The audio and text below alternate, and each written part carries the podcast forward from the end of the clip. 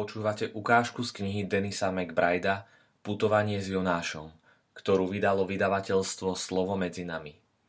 Knihu si za cenu 5,70 môžete objednať na e-mailovej adrese slovo zavinač smn.sk Jonáš a Ježiš S Jonášovým menom sa poprvýkrát stretávame v druhej knihe kráľov, kde sa dozvieme, že ide o proroka, ktorý pochádza z Gad Kéferu, mesta na území Dolnej Galilei, necelých 5 kilometrov severovýchodne od Nazareta. Dnes zostalo z tohto starobilého mesta len rozláhle návršie.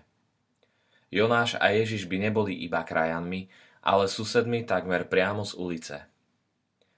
Keď Ježiš vyrastal, určite počúval o hrdinských činoch svojho slávneho suseda z horného konca. Jonáš je jediným prorokom, s ktorým sa Ježiš kedy porovnával – lebo ako bol Jonáš 3 dni a 3 noci v bruchu veľkej ryby, tak bude syn človeka 3 dni a 3 noci v lone zeme. Mužovia z Ninive vystúpia na súde proti tomuto pokoleniu a odsúdia ho, lebo oni sa kajali na Jonášovo kázanie. A tu je niekto väčší ako Jonáš. Ježiš vyzdvihuje úspech Jonášovej misie v Ninive a poukazuje na to, že Ninivčania vystúpia na súde proti tým, čo počúvajú Ježiša ale neuskutočňujú jeho slova. Filip Kerry píše Ježiš dáva iba znamenie proroka Jonáša, pretože aj Jonáš bol vo svojej dobe rovnakým znamením ako neskôr Ježiš. Ani on totiž nemal Ninivčanom čo ponúknuť, iba samého seba. Nerobil žiadne zázraky a hovoril len veľmi málo.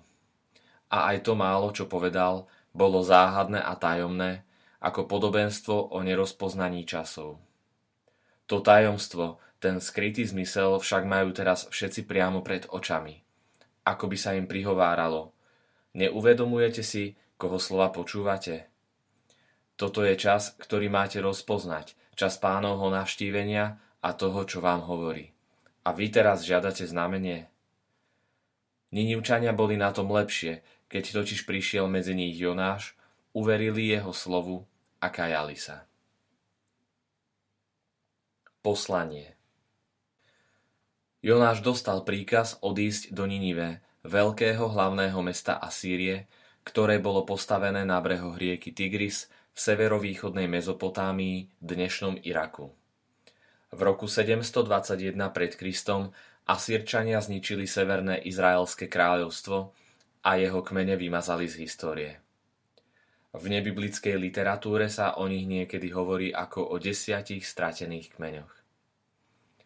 Asýria bola na vrchole svojej moci medzi 8. a 7. storočím pred Kristom a pre svoje imperiálne ambície a krutosť, s akou vyvražďovala celé národy, pričom zničenú zem po nich ponechávala svojmu osudu, sa stala postrachom pre celý staroveký Blízky východ. Do tohto mesta má teda prísť Izraelita Jonáš a ponúknuť jeho obyvateľom možnosť pokánia. Jonáš je jediným izraelským prorokom, ktorý mal priamu osobnú misiu medzi pohanmi. Tam, kde ostatní proroci prorokovali proti národom z bezpečia svojho domova, Jonášovi pán prikázal, aby sa osobne dostavil do cudzej krajiny a ohlásil jeho posolstvo tak, aby ho počuli všetci ľudia. A to nemal ísť len tak do hociakej cudziny. Ninive bolo totiž zosobnením krutosti a útlaku a navyše išlo o najväčšieho nepriateľa Izraela a Júcka. Jonáša premkla hrôza z misie na toto teritorium stelesneného zla a určite si hneď získal sympatie všetkých čitateľov tejto biblickej knihy.